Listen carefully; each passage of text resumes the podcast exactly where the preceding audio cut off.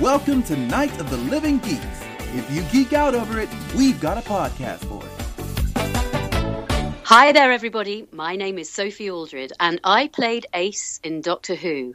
And you are listening to Podcastica.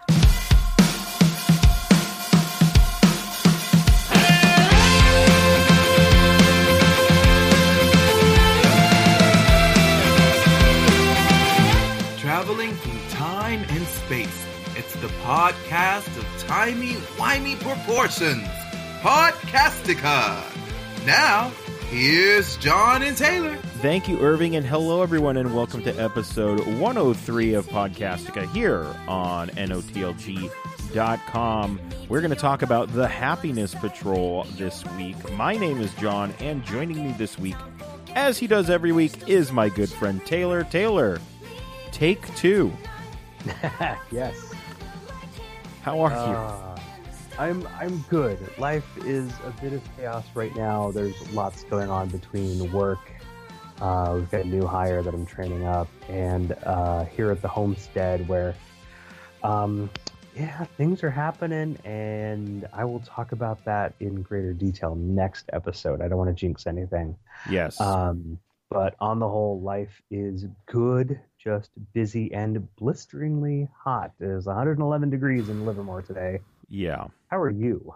Uh, very hot as well. I am in my garage that has a small vent, and that's really about all I have. But you know, Uh, it's it. We're gonna podcast it up. We're gonna venture through it. I actually did get an air conditioner via my sister and my brother-in-law because Nice. they moved in with my parents because they're eventually going to move elsewhere in the greater California area. And oh, okay. they said, uh, Your niece is not using this air conditioner. Do you want it? And I said, Yes. And I installed it on Saturday night and I slept so good with the air conditioner on that I actually had a dream that I had an air conditioner, which That would be an incredibly accurate dream. it would. It was very. I woke up and went, "Oh, I had a dream. I had an air conditioner, and there's the air conditioner." That's weird. if only, if only all dreams were like that, but only Oh, dreams, not nightmares, right? Because that would Yes. just be yeah, you don't want the nightmares coming true. You know, No. only the good dreams. exactly. I uh speaking of my sister just got an update that she is watching Silence in the Library, so if we remember correctly, she was on what episode was it again? Uh, I think last time we talked, she was at school reunion. Yes, school reunion. So she's making her way through all of these episodes and I I can almost safely say I may be watching the Christmas special with my sister Oh, nice. Uh, she will be caught up by then, and I mean, we'll, we'll see. I uh, maybe we'll have her on for the Christmas special Oh, that would be cool. if she gets there. Yeah, So here's hoping that would be fun. yeah, totally.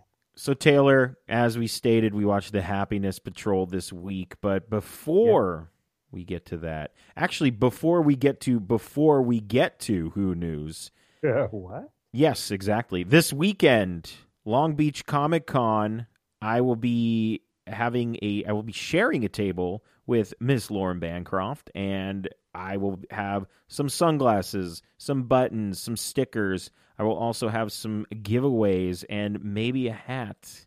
Maybe. We'll see. You'll have to come down to Long Beach Comic Con and, and check it out. We're going to have the Yakety Cast crew walking around. They're going to be handing out flyers. Then you come find me. We enter you into the contest. Maybe you win something. Maybe you don't. Either way, come stop by and say hi. We will tweet out wherever we are because I'm not even sure we know where we are yet. Wow, still. Yeah, I should probably ask Lauren about that. But Yeah, well, we at least know you're you're going to be at Long Beach Comic Con, so that narrows it down. either somewhat. way, I will be at Long Beach Comic Con. nice. You guys got to take lots of pictures. Look for some cool cosplays. Yes, I Um, actually bought a sketchbook and we will be uh, doodling in this sketchbook. Nice. Yeah, so it'll be fun. I'm excited. Oh, that'll be a blast. Yeah. So that now that we got to that, now we can actually get to Who News. Yes. So uh, first up, um, and and we will ta actually talk quite a bit about this gentleman uh, over the course of this episode. Um, but on September 18th, two days after my birthday. Hint, hint, everyone. Wow. Um, Dominic Glynn, who actually did the music for the Happiness Patrol, is releasing, not coincidentally, the Happiness Patrol remixes. oh, great. Yeah, it's uh, I think it's four or five tracks. Um, the links for purchasing it through iTunes or Amazon, and I, I, I even though he didn't post it today, I did go to uh, Google Play and find a link for it there. I'll have the iTunes and the Google Play links in the show notes um, because I know not all of us worship at the cult of Apple. So uh, you know, go Android. Um, Hey, now. yeah, No, I'm I don't. just Ca- I don't care. It doesn't matter. Everybody's like, here, buy it on iTunes, rate us on iTunes. Hey, you know what? There's stuff on Google too. Not all of us are stuck using iPods and iPhones. Go Um, Stitcher. right. so it's um yeah, it's four or five tracks. Like the first track alone is actually 10 and a half minutes. Oh, wow. Yeah, and it's only five bucks. Now, did he talk about this at Gallifrey? He did, didn't he? Uh, he did. He mentioned, yeah, he had um, the Gallifrey remixes and the Ravolox remixes uh, available there, but he talked about the Happiness Patrol remix is coming up, and this is it. It's finally coming up. Um, in fact, you know, it's kind of funny. This is the the first um, the first podcast where we've watched something where I can now pull reference material from more than just TARDIS Wikia. I've got my copy of Script Doctor that friend of the show Mike Solko uh, oh, yes. gave me at Gallifrey One, and I've got my my eBay find copy of Ace, the inside story of the end of an era that was written by uh, Sophie Aldred and uh, special effects guy Mike Tucker. And when I knew that we were doing this episode, I'm like, I'm going to grab both these books and I'm going to look through for like quotes and stuff that we can share on the show because Yeah. I clearly need to push my glasses up a little bit higher. um, but Andrew Cartmel in the Script Doctor actually has this, this great little piece um, about Dominic Glynn, and I, I, I want to read it just real quickly. Yeah, go for Um, it. So he says, The next day, I met Dominic Glynn for lunch. Dominic was one of the composers for the show, and I thought his music was exceptional. He was going to score the Happiness Patrol for us. He was a thin young guy who looked slightly exhausted and chronically overworked. I think he was probably a child prodigy. Dominic had done the music for Dragonfire, a splendidly moody orchestral sounding score. Of course, Dominic did it all on synthesizer and electronics. We could never afford an orchestra for the show. He brought me a tape of Dragonfire, and in exchange, I gave him a cassette with a couple of Jerry Goldsmith soundtracks on it. We sat having lunch at Soulgrave House, talking about film and TV music. Like Keff McCulloch, who is going to be at Gallifrey One next year, uh, Dominic basically came from a pop music background and was interested in learning more about instrumental soundtracks by non pop composers. This was a subject I loved. We talked about Goldsmith and James Horner and Jerry Fielding, Johnny Mandel, Michael Small, Toru Takemitsu, Dominic was approachable, and he seemed happy to have somebody to talk to about soundtracks. I liked his music and thought that maybe if we kept swapping cassettes, we could work out a common ground. That would be very useful indeed. Now, here's the part that I like the best British TV needed someone like Dominic in 1988, and they still need him now. He has a talent that encompasses both the cutting edge of contemporary club music and classic style orchestral film soundtracks. His score for the Happiness Patrol was a real asset to the show, providing mood to establish the nocturnal sorrow and menace of the city and suspense when the doctor is diffusing a bomb. He won't let Ace do it. I never get to have any fun, she says. Dominic's music incorporates the mournful harmonica blues, which is the calling card of the character Earl Sigma, who we'll obviously talk about later. Yes, we will. Yeah. So and and I you know, I, I love Dominic's music. In fact, he his terror version of the Doctor Who theme is literally my favorite version of the theme. So I'm you know, it's exciting to hear his stuff and and be able to share that his remixes from this episode will be out soon. Perfect. Yeah, that's oh, that's so cool. Yeah. Yeah, always neat stuff. And and I highly recommend the book Script Doctor if you can find it out there by Andrew Cartmel. It's a fantastic recounting uh, of his time with Doctor Who. It's just excellent. So thanks again for that, Mike. Yes, thank you, Mike. Mike, always a great gift giver, Absolutely. a surprise gift giver, if you will. Definitely. I was very surprised by that. Oh, I've told that story. But, ladies and gentlemen, a pinch of salt warning. Oh boy. The mirror Uh, right? The Mirror, uh, have a little bit more salt there. Um, reports on the rumor that an actor named Bradley Walsh, an older white male, will be the 13th Doctor's companion. Now, like I said, a big dose of salt. This is- Yeah. now, now that we know who the Doctor will be Yes. uh, after Peter Capaldi moves on, it's all turning to rumors of like, oh, who will the companion be? Um, and I honestly don't put an ounce of stock in this. Yeah. It's, it's the mirror. I also read that he would play more of a. It would be more of like a an a fatherly figure to the Doctor, which uh, I don't like that at all. You know, how would you how would you even How- pull that off? Even if Yeah. you're, you know, in your fifties, you you're traveling with someone who's two thousand years old. There's Yeah. there's no being fatherly to that. Yeah, so I, I I hope this is not true. Nothing against Bradley Walsh, who I, I'm Oh, no. sure is a fine actor. I just uh, don't think this is the dynamic we want. No, definitely not. I don't need Definitely yeah, I don't need an older white man telling a a woman, you, you know, maybe you should have done it that way. I don't need that in my Doctor Who. No, we we need zero mansplaining Yes. on uh, on Doctor Who. Although I have heard that all the footage now for the Christmas special is in the can. Jodie Whittaker has filmed her first. season. Ooh, I got very excited right now. well, I'm glad I could do that for you. yeah, thanks. Thanks, man. Oh, no worries. um, um, and and lastly, this week, it, it's admittedly a little bit of an old story now. You, you've probably heard it somewhere, but when Matt Smith learned that uh, Jodie Whittaker had gotten the role of the Thirteenth Doctor, he called her up. Uh, apparently, they're good mates, and left her a message on her phone, simply singing the Doctor Who theme. And then when he got done, he said, "It's Matt. Call me." That's my doctor. They're right. That is my doctor. I just want to hear that. I just want I- to hear him singing that. Yeah, we need to hear this, Jodie. Let's hear this, please. Probably quite the chipper tune too. Oh, I bet. Ugh, Matt. Yeah. Man, how great is like the what would be the next like the 60th anniversary of Doctor Who going to be? Where we get Oh. like every but like then we can uh, have like eight doctors. Oh my Just gosh. show yeah. up. I mean, I'm you know, excited God for that. willing, depending how many we got left at that point. Yeah, true. Okay. Just you know, hedging bets. Yes. No, it's fine. so, Yes. This week, we watched The Happiness Patrol, starring Sylvester McCoy as the Doctor, Sophie Aldred as Ace, friend of the show, Sophie Aldred, Sheila Hancock as Helen A, and David John Pope as Candyman. Oh, and it is spelt with a K. My It bad. is. Hmm, I didn't know that.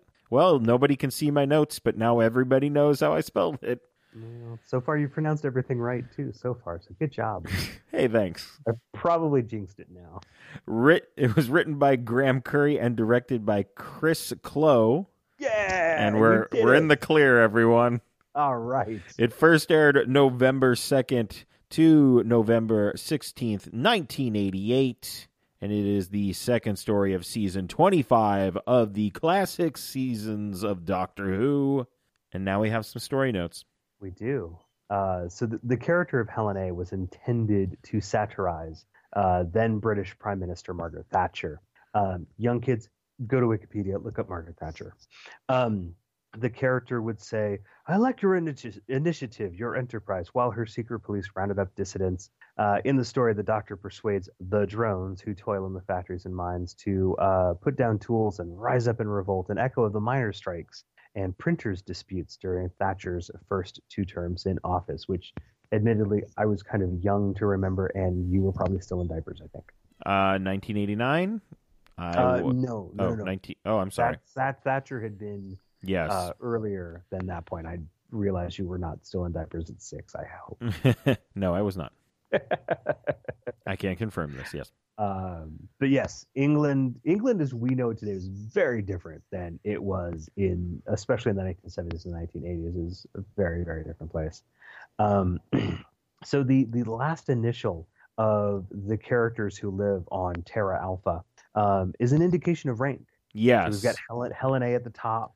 Um, what else have we got? We've got some C's. I think. Gilbert N. Gilbert, yes. And then obviously the Sigma is used for anybody who's from off world. Yes. Um, the uh, Silas is a P. great- yeah, Silas P. Thank you. um, the howl of uh, Helen A's pet Stigorax, Fifi, uh, was actually the modulated sound of director Chris Clough's own voice.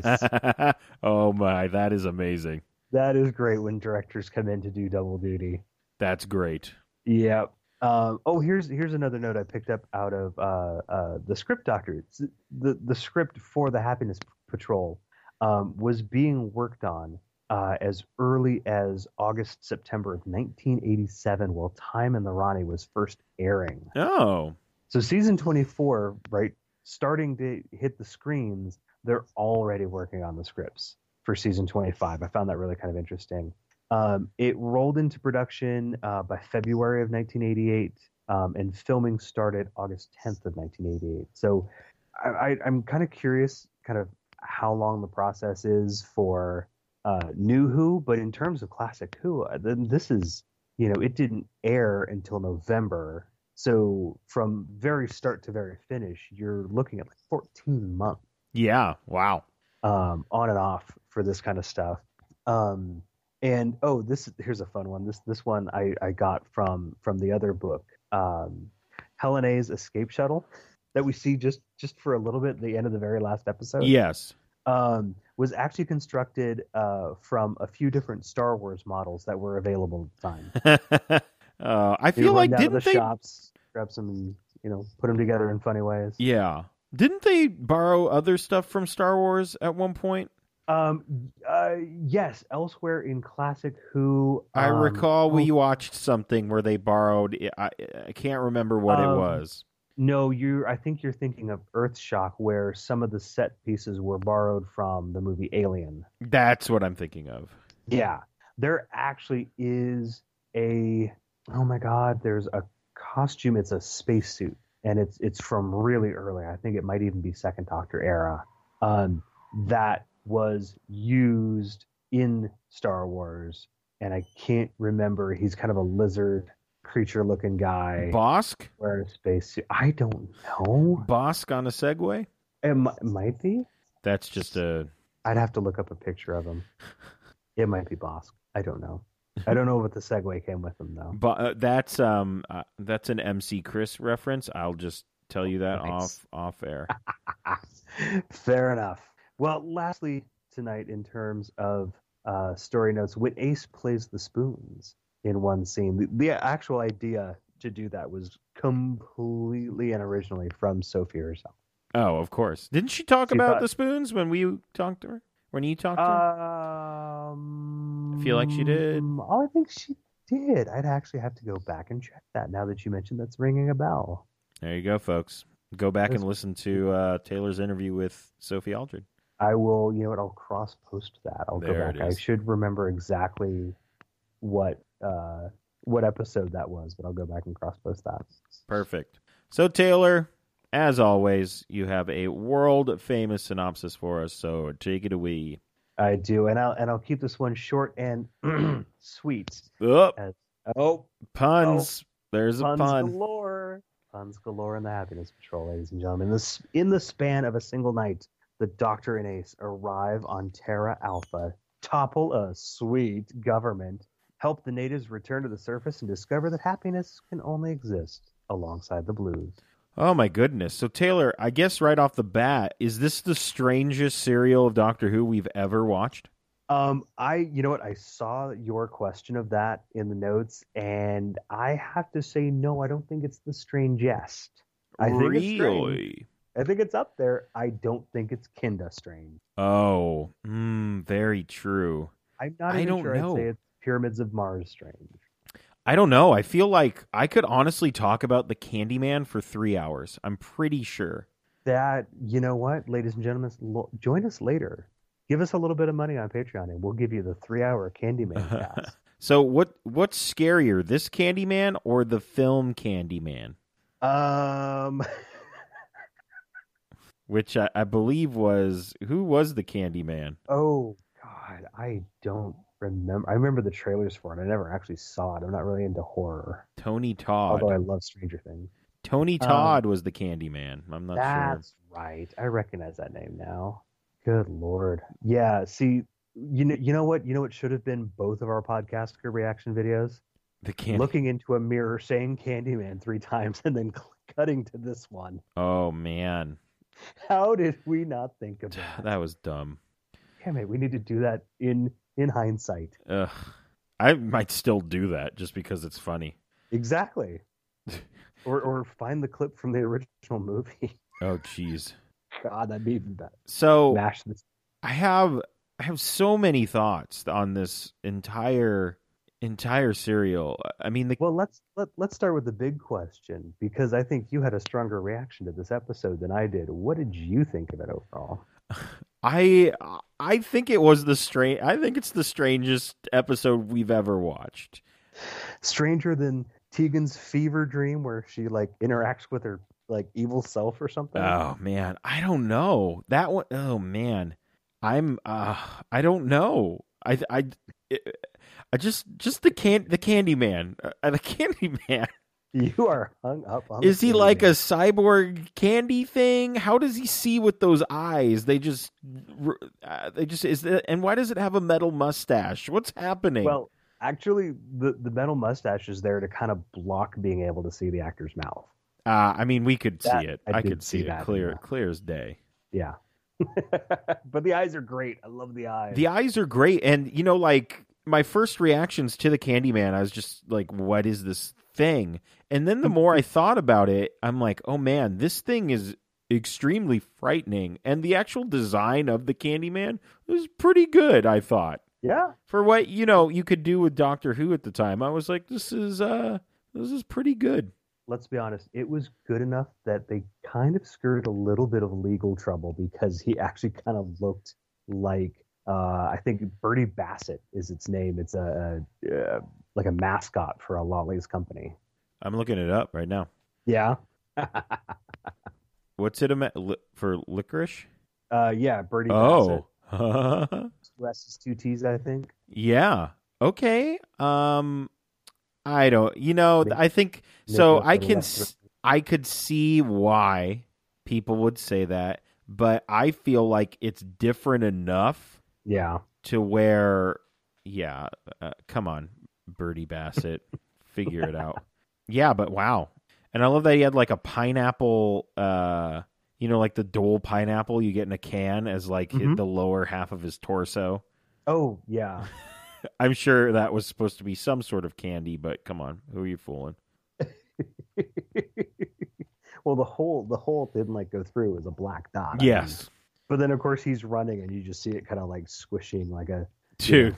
Oh, silly foam uh, costume. But yes, I mean, it, it, his costume, the Candyman himself, was was a really ambitious uh, uh, outfit. And- Yes. and, it's fantastic. I mean, if you want to just embrace bonkers Doctor Who, this is this is one good way to do it. oh yeah. My favorite line of his is, "I am a candy man of my my word." Yes. I was Yes. like, th- this episode was full of puns. Oh, rife, rife with puns. There I was think just- at one point, uh, uh, the Candyman says the Doctor, "Oh, a man after my own soft center." Yes. Oh my goodness. You know, it just I think really you got a was. I mean, this buzz out of that. yes.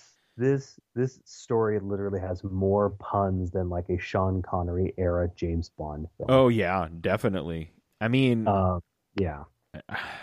there's just so much so much to talk about and I, I I don't even we get the oh the Theta Sigma reference. Yes, we we do get the Theta Sigma reference, which which I love. Getting a little bit of like even earlier Who and what later classic Who. Yeah. And also uh if you you know what the the symbols of Theta Sigma look like when River Song wrote on, you know, the Hello Sweetie in back in the what what period of time? The was it the Jurassic period or wh- whenever? Oh yes, yes, yes, yes. The Theta Sigma symbol is on there as well, like below it. yeah, Just, you know, cool little stuff there. I like exactly. that. Love that.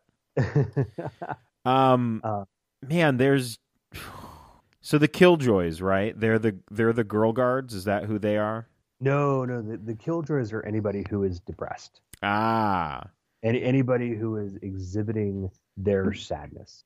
or maybe anything other than happiness. So the the women guards. Uh, here's here's my obscure reference of the podcast. They all have hair like Nobleheart from the Care Bears movie Part Two. I gotta admit, John, you always impress me with uh, the references you make. I don't know that I've ever seen the Care Bears movie one, let alone Care Bears Wow. two. The the Care Bear inning. They're great. They're fantastic. The Care Cousins. Come on, it's great. They got a okay, raccoon s- in there. It's amazing. then in that case, when talking about the Happiness Patrol themselves, um, here's my reference because really it's kind of like a bad episode of Jem and the Holograms. They've gone militant. Yes, that's. An, I think that's even more accurate. That hair is very Good. Jem and the Holograms. Good lord, just uh, a whole lot of hair going on there. There is. and I love the set pieces. Even though, like, Mhm. I got confused many times as to where we were at certain points. I mean, obviously, when we're in the the Candyman's kitchen, Yeah. which, um, oh my goodness, I, I didn't even really notice how much I loved the Candyman's kitchen until part three Okay. yeah. where we kind of get and the the mole people. What are what mole people? they're referred to in everything that I've seen as the pipe people. The pipe people. Actually, live down in that's that's pretty great. The Yeah. pipe people. The pipe people when they're they kind of go into the Candyman's kitchen and they're just looking around hmm and uh, they finally they they show they show like the the full lab as I called it, the, the kitchen. And it, Yeah. it looked very cool. Like it, I don't know what kind of art it would be described as, but it looked very cool. All the set pieces looked great. I love the use of shadows. Yes. especially for for Earl, who I actually the first time we see him, I have a note that says I'm very excited to talk about this character. Did that excitement continue on? Because I feel like his character really didn't get as developed as much as I No. think I would have liked. No, it didn't, but I feel like when we first meet him and he's playing the harmonica and then he introduces himself and he and the doctor have a conversation, I was Mhm. like, I'm in with this character and I'm curious to know if maybe he got lines cut or because let me tell you, I know we we sometimes watch classic Who where it's like, why didn't that character go with the doctor? Mm-hmm. I was getting that vibe off Earl like almost right away. I was like, this guy's great. Well, you know what? I will give you that. I think he could have made an interesting companion. I think he could have. He would have at That least been been like very musical. He and Ace could have played the harmonica and the spoons together. Would have been great. well, I remember reading that um, there was some uh, debate and and some um, I don't know conflict over how to best light the set because this was an all studio episode. Yeah, Um, which is uh, is that I don't I feel like that's not too rare for them.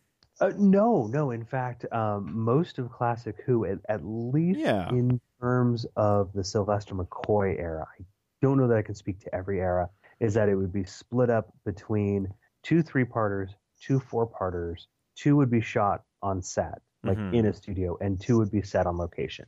Yeah. I, so, I- like Remembrance of the Daleks, also season 25, right. shot on location. Um, Happiness Patrol shot on set. Um, uh, Greatest Show in the Galaxy had to be shot Outside. outside, technically on set, because they had an asbestos issue that they were uh, dealing with in the studio. So they Oh, shot it geez. in a tent in the parking lot. So technically, that was the on set one. And then the only episode of season 25 that we haven't reviewed yet is Silver Nemesis. That was also the other on location one. wow, so we've watched every episode except for that one? Yeah, of season 25, yeah. That's awesome. and that might be the only season so far of Classic Who that we've we're that close to have watching have having watched the whole season. I had no idea. That's cool. Yeah, I didn't realize it until afterward. Huh. But I Earl. I loved Earl. I mean, I feel like we could have got more of him, but I did enjoy that he was helpful and he played the harmonica. Well, interestingly enough, he played the harmonica, but not very well on set. Um, so they actually had to. Well, uh, Dominic Glynn um, got another guy to come in and record harmonica in post Oh, really? and mix it in with the set. Yeah, because I actually um, on Twitter had reached out to both him and Sophie Aldred trying to get you know like, hey, we're gonna review Happiness Patrol. Do you guys have any memories that you'd want to share with our listeners? And so Dominic was like, yeah, actually, I'll I'll send you a DM, and I'm like, all right, cool. So he's like, hit me with some questions. What do you want to know? Um, and I had asked. Let me scroll down to it really quick um, because all of a sudden I'm like, oh, I'm on the spot. I need to come with questions. I have no idea what to ask. and so obviously I'm like, there's clearly a blues influence with the music of the story. I said, were there any actual pieces of music that gave influence uh, to your composition? And then I asked, I'm curious what the process was like then to score an episode. Were you watching a mostly finished cut and then doing the music to it? Um, and so he said, as I scroll up now, um, he said, no, the music wasn't inspired by any particular piece of blues music. After discussions with Andrew Cartmel and Graeme Curry, who are particular fans of jazz and blues, we just agreed the music should sound authentically blues and not a wishy washy pastiche of it. That's why it was so good to work with Adam Burney, who is a fantastic blues harmonica player and really understood the concept of mixing electronic soundtrack material with genuine raw blues playing. Um, but then speaking more directly to uh, the process of scoring it, um, and I was really impressed because he answered this before I watched parts two and three. And so as I'm watching parts two and three, knowing that this music was added in afterward, they did a really good job matching like his hand movements to actual playing. Um, but he said the process of writing always involved writing to the finished cut. I may have worked out ideas and themes ahead of the final edit, but each cue was written specifically to the video material and tailored to fit. In cues featuring the harmonica, I tried to structure the piece first to picture before getting Adam in to play his part. The process worked out differently from the original intention. The actor who played Earl Sigma was meant to play the harmonica himself, but sadly he didn't have the blues himself. Oh, And he wasn't really able to play the instrument to the standard we needed. As a result, the actor had to play a silent harmonica and on set, and we fit our music into the scenes. Adam had to closely watch Richard's physical movements to try and match up his playing and breathing with the on-screen movements. Tricky to achieve. uh, it was. It. Uh, I didn't notice honestly. Right. And and I and I replied, you know, obviously telling him thank you and saying like, look, I actually just watched, you know, part two and three, and I can imagine it was incredibly tricky, but you guys did an amazing job because I couldn't tell. yeah, I. I mean, usually you can tell when someone is not playing an instrument on Mhm. screen and they're pretending to, but uh, I could not tell at all. They did a very good Yeah. job with that. Yeah, definitely. So, man, I. oof, I don't know. I don't know where else to. uh I mean, I love Ace in this entire entire serial as usual. I mean, definitely. And and I, I I would argue that that Fierce Ace is the best Ace. yes, There were so many parts where she's just getting just riled up because she can see the injustice. oh yeah, she just wants to fight people. It's great. hmm hmm The doctor does not let her, unfortunately. No. Um, wh- I got to ask, what did you think of the waiting zone, Uh, or I, quote unquote prison? I, I don't know. I, I, I don't even know what I thought of it. would Would you believe there there actually was originally a prison set, but before filming began, um, they they lost it. What? And so What during you- the filming of Remembrance of the Daleks, they were frantically rewriting the script to fit the fact that they've lost part of the set. So, how do you lose part of a set? Oh, let me grab Script Doctor and see if they say because I don't think That's how does that? Um, I don't even know how that happens. You lose a Oh. part, like a set, an entire set. Well, this is the same BBC that would just take videotapes and wipe over them. So Yeah, I mean, uh, yeah, that's true, but at least that's a little more like, oh well, I mean, you guys are just dumb. Like this is more like, well, you guys are really dumb. How did you lose an entire set? I- you know what? I'm loo- I'm looking at the paragraphs and they they don't they don't clearly say. He says we'd lost the prison set where the doctor and Ace are incarcerated and meet other victims of the totalitarian regime. Necessity and adrenaline brought out a high level of inventiveness. Graeme, Ben Aaronovitch, uh, and I all threw ourselves into an emergency salvage job, collaborating on the rewrite, and that's how we ended up with the waiting zone instead of a prison. I mean, Um, fair. Yeah, you know. Um, but I, I, I mean, I, I really, I, I think the idea kind of worked in the long run because, again, you know, you, you've got this idea and kind of maybe a little topical for for uh, this day and age right now of of a totalitarian regime, and you know, um, you know, you can call a prison whatever you want to call it, but at the end of the day, it's it's still a prison. Oh, it's it's it's the waiting zone. Oh, it's not a prison. Yes. Ugh. You you can cross that line whenever you want, but, But I'll kill you. Yes. exactly, exactly. Or you know, you can uh, play this this you know bad uh, pachinko machine and uh, you know get a horrible pun at the end of it that still electrocutes you. Yes. I think he got a buzz out of that. That's when Ace was going to kill that lady. Oh, completely. Um, yeah, the waiting zone. Jeez. I think that uh, one other thing I want to talk about is uh, I want to talk about Fifi. Yeah, let's talk about Fifi. Now, uh, I felt that Fi- the design of Fifi was amazing. I thought the whoever designed that puppet did a fantastic job.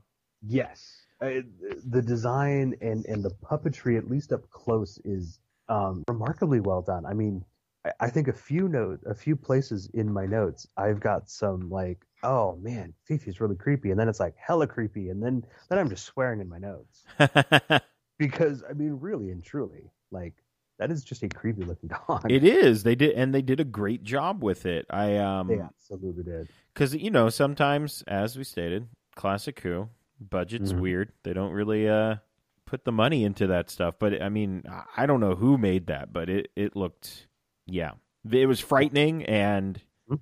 very well the puppeteer did a great job And and apparently did it well enough that uh, Fifi could survive a blasted Nitro Nine. yeah what is that about Right, I know. I, was very excited for nitro 9 Yay! Nitro and i went well this this fifi's dead and apparently not fifi just has some uh escaped the explosion with just uh only needing a small bandage Yeah. So I guess that uh, speaks highly of the resiliency of the Stigorax. yeah i guess so now at one point i thought the uh the pipe the pipe people Yes. i thought they were somehow evolved from whatever fifi was Oh, I well, thought- an interesting thought. I I noticed that your notes and my notes both figured they were just a bunch of splinters from Teenage Mutant yes yes it's like 20 splinters exactly. and i love that they uh adopted wicked Yes. I thought that was very funny. I sometimes I found it hard to understand what they were saying. yes, definitely. I think they used a little too much um, enhancement on those voices, but whatever. Either even the- that, or they were having trouble talking through the masks. I'm not sure. which. Maybe even the design of the the pipe, pe- all the designs of the the monsters slash whatever's they are, were pretty good in this. I I thoroughly enjoyed it. No, I I did too. Um, I oh man, I just saw no. Where, where did it go? Um, oh, okay. So, putting aside, you know, the the set design of you know, say Helen A's office, where I'm not sure if those are apostrophes or commas on the wall. Um, I want to talk about this this scene at the end of part two with with the snipers. yes, that um, scene. It's a very quick scene where the doctor is walking i believe he's walking down like a, a corridor or something and there's just these two dudes dressed in all pink and one of them has like a sniper rifle and i love that he's like where'd he go and then the doctor's like hello like behind him Yeah, but not even that. But I mean, like this is like this is like dark doctor. Like the the sniper turns around and goes, "Who are you?" And he, the doctor just goes, "Shut up." And I'm like, yeah "Dang!" I'm like, where is this doctor coming from all of a sudden? You know, it's it's um it's exciting. It's I mean, for me, it's like in, kind of almost invigorating to get this kind of like harsher edge doctor in a story that is kind of so saccharine on the surface. yeah i mean he's looking for ace so Oh, totally. he's a little uh, on edge. And and what did what did one of the snipers say? Like complains that you know the women always get the Yes. guns. The women, uh, the w- women always get the best guns, and you There know what you I go. say to that? You damn right they do. I mean, that gun looked pretty good, and he's yeah, he was like, "I've never fired this up close," and I said, "Please don't fire it up close because that probably won't be good for your clothing."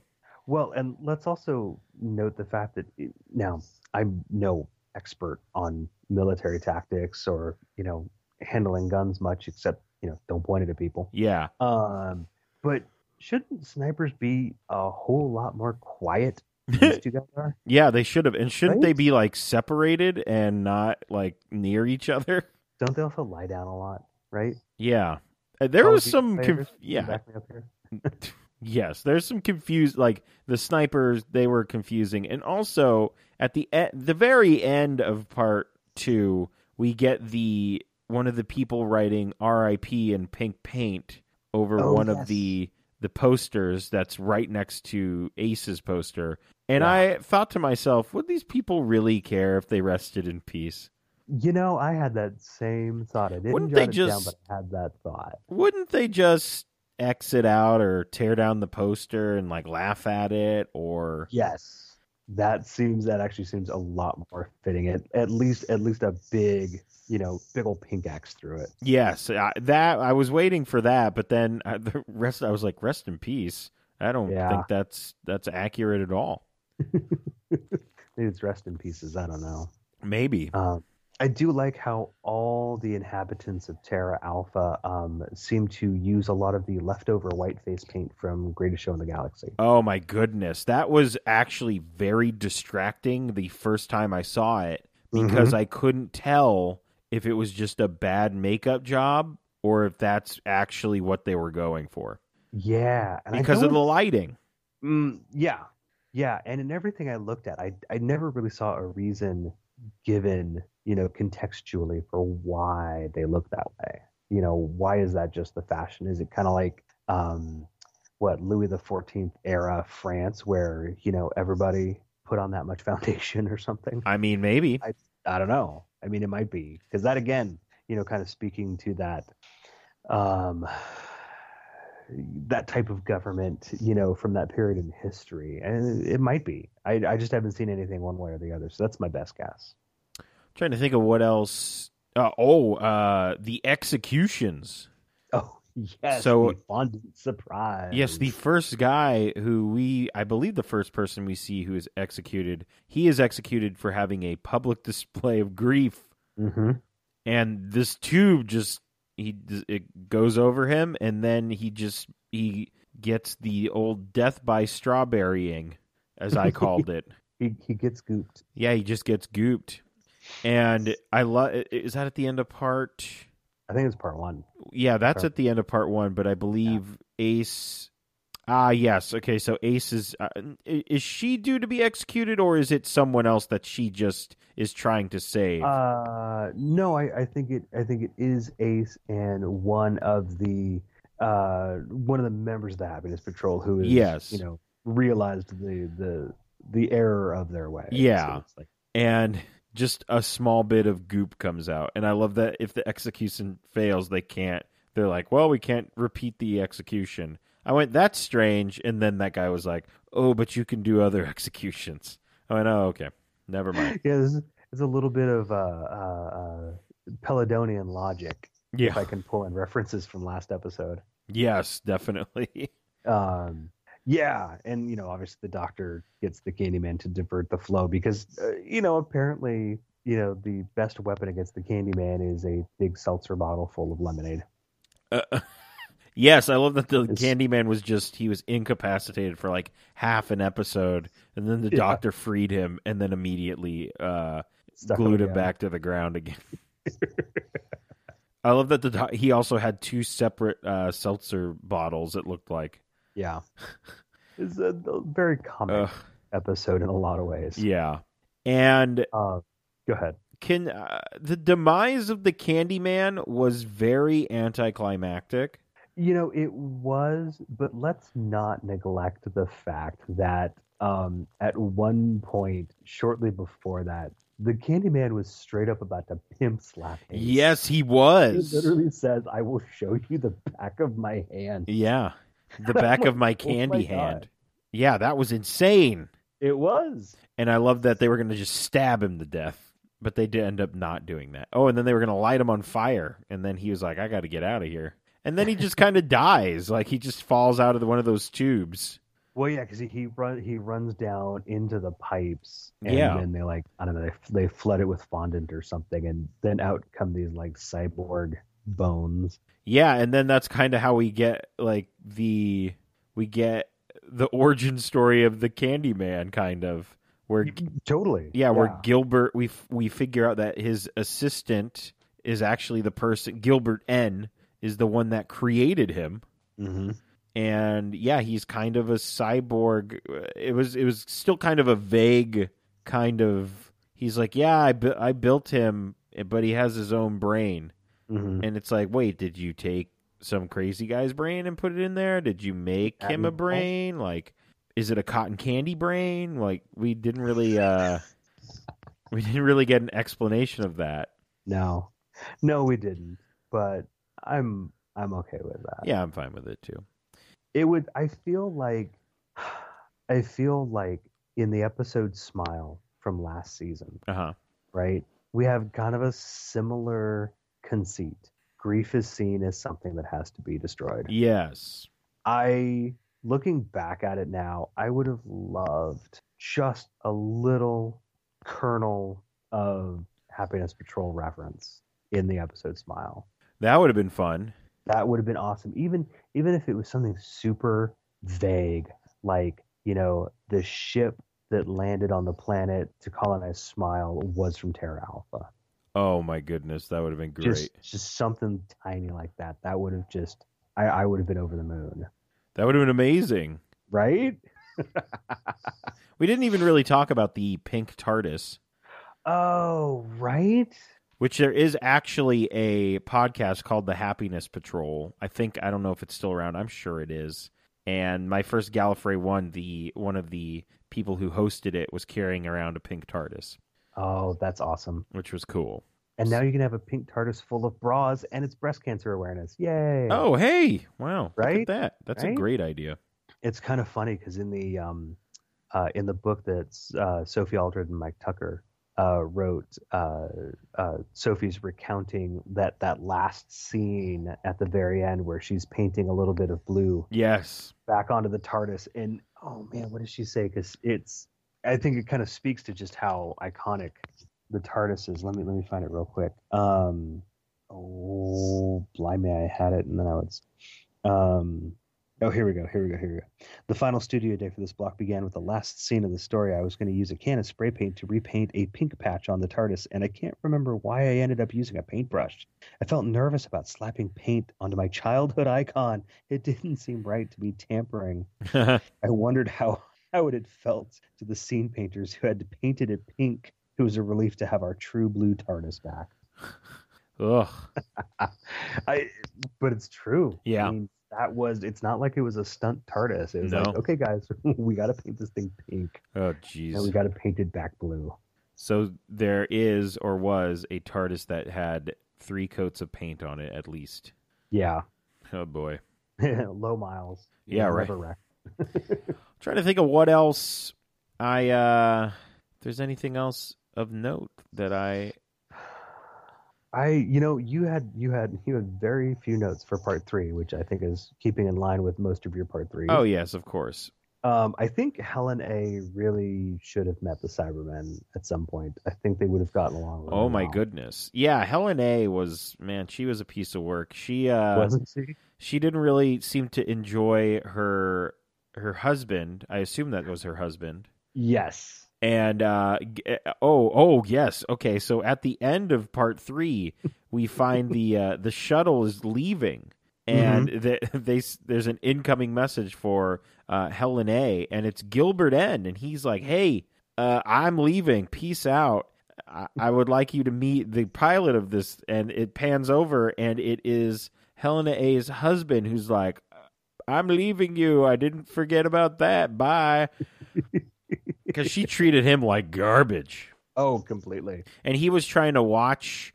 I think he was trying to watch the execution, and she. It kind of seemed like she tried to keep him in the dark about what was going on.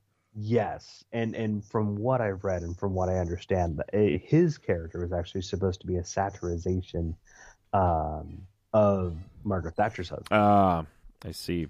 Um, so you know uh, that all was added in there, and, and you know I'm going to say this without having done all the research and read it, but apparently there was an article written sometime after this episode that casts a sort of um, uh, gay angle on the two guys running off together. Oh, really? And while I can kind of see that once you kind of plant the seed there, I from everything else I've seen that that wasn't something that was intentionally Right. uh, put there. It was just like you know, they're they're taking off. You Yeah, know, I just thought they were just leaving together. together. That was that was the end of it. Yeah, All right. yeah. Um, Uh, I gotta say though, I gotta love the ending with uh, uh, the doctor and uh, and Earl Sigma doing the soul brother handshake. there. Yeah, secret handshake. that was a lot of fun. I enjoyed that. I was. And I like that uh, you know, we've I mean, we didn't get as much character development out of Earl as we saw, but he's like, I'm going to stick around. I'm going to make sure everything's a okay here. I love that. Uh, does the doctor say you can't have all you can't have any of the other colors without the blues? Mm-hmm. I liked that line. More pun. I also enjoyed uh, back in episode one when Mhm. the doctor asks, I think it's Silas, uh, who's sitting on the bench. He asks him if he has a, a spare automotive jack. This guy's sitting on a bench with no cars anywhere. I don't know. I I thought that was really funny for some reason. Yeah, no cars in this culture, but they've got one modded out ATV and the slowest go kart in history. Oh my goodness! I completely forgot about the goat. Man, that thing was so Ah. slow and broke very easily. was- yeah, I was I was hoping it would be at least you know twice as fast as it was going, and even that would still have been slow. Oh yeah, it would have for sure. We're gonna get out of here, and I'm like, I literally like in my pos- podcaster reaction video, I'm like, oh, all right, cool, this thing's gonna be fast, and it's like, I'm like, okay, the happiness patrol can walk faster. Than that. Yeah, they could. They could have run. Like, like, yeah, okay, I'm unimpressed.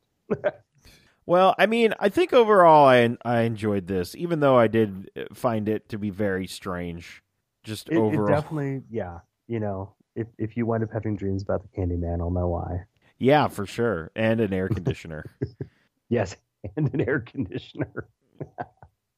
but yeah, I mean, Taylor, what did you you think? Did you did you enjoy this? Oh yeah, I mean, you know, you- let's be honest. You're gonna be hard pressed for me to watch a McCoy era episode and be like, yeah, I hated it. yeah, Uh, you know, this. I mean, this is just this is my bread and butter. I, I, I hear just the opening sting of the theme song, and I'm like, ah, happy warm blanket. Uh, I'm home. You know, kind of thing. yeah, but I actually I have not watched the Happiness Patrol in many, many, many years. Um, so it was it was fun to go back to it, um, see the Candyman and all his craziness. Um, you know, kind of see some newer aspects of you know kind of the Cartmel master plan and this darker doctor that I don't think I necessarily picked up on before when I was younger. right. Um, so yeah, always always a delight, and yes, you know, fantastically bonkers in places and puns galore. Puns galore indeed. So Taylor, you're up for pick next week Oh. or next time, and um, Yeah, I'm you were gonna looking at it here, and I'm not really sure what to think. But you had already apologized to me, so I, I I did, and so here's my reasoning. Now, where it goes after our next episode is anyone's guess, but you know, there's all this talk about Chibnall maybe doing like a season long story arc kind of thing, and I'm like, I wonder what that would be like. And so I picked the first episode of the only other time I can think, eh, short of maybe the Key to Time series in the Tom Baker era, which maybe that would have been a better choice, where you've had a season long story arc. So it's The Mysterious Planet, starring Colin Baker as the Doctor and Nicola Bryant as Peri. Doctor. directed. Doctor. Oh my God. Sorry. That's okay. No, please. Maybe I picked this episode just because subconsciously I want to hear your Peri impersonation. Oh my goodness. Um, and honestly, I think half the reason I choose it is because, and I've said this before, I have such a like baked into my conscious uh, take on the Colin Baker era, and I'm trying to force myself to, you know, look at it with with fresh eyes and go, God, was it really as atrocious as my mind thinks it was? Um, and so, for those of you who recognize the name, The Mysterious Planet, you know what I'm talking about. For the rest of you, this actually was the the first story of the Trial of the Time Lord season. okay. It was directed by Nicholas Mallett and written by Robert Holmes.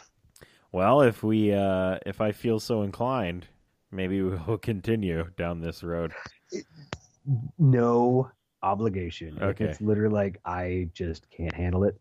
That's fine. All right. We- We can revisit it in like you know some sort of broadcast with alcohol involved. She's always figured the Trial of a Time Lord will need. so there you Um, have it. But interesting tie-in to this week before we get to the plugs. The theme song, like the actual Doctor Who theme for this entire season that spans the trial of a Time Lord, Dominic Glynn did the theme. Oh, look at that. A little bit different. That's the only season that version was ever used. So you go. Interesting. Okay. tying it all together. Perfect. Well, you can like us on Facebook and follow us on Twitter. Uh, just search Podcastica. You can follow me on Twitter at JP Thrice, and you can follow Taylor on Twitter. At Apex Buddha. Subscribe to us on iTunes and Stitcher. Just search Podcastica. Look for the Gallifreyan writing and rate and reviews as well, please. That helps us with something. Five stars. Give us the the old five stars, and it helps us. Uh, also, subscribe to us on SoundCloud for now. SoundCloud.com slash the NOTLG. Head on over to notlg.spreadshirt.com and buy one of our Podcastica shirts. Buy one of our. Oh, I will be wearing the Future of Time and Space is Female shirt this weekend at Long Beach Comic Con. And hopefully someone will be like, Where'd you get that shirt? And I'll say, I got it at notlg.spreadshirt.com. Yay. Also, uh, patreon.com slash NOTLG. Check it out. Support us. I would uh, love to make this a full time job. I would love to podcast every day. Just sit in my garage and talk into this microphone about Doctor Who, about wrestling, about a whole lot of things. More content. You guys love content, right? I do. I'm a fan. Yeah, it's always great. So there you go. Patreon.com slash NOTLG. Uh, the Y Axes, check them out. They do our music. They uh, they help us out with uh, cool music for most of our shows. Uh, just they're on Spotify. Just search the Y Axes. You can also check them out on Bandcamp, the Y theyyaxes.bandcamp.com, and like their Facebook page, facebook.com slash the Y Axes. Join us next time for the mysterious planet. Taylor, it's been this has been interesting. It has. I think it's only I think happiness did prevail. Uh, you know what? I'm happy you're glad. I'm also glad that you're happy. Yay. So uh, we will talk to you guys then. See ya. See ya.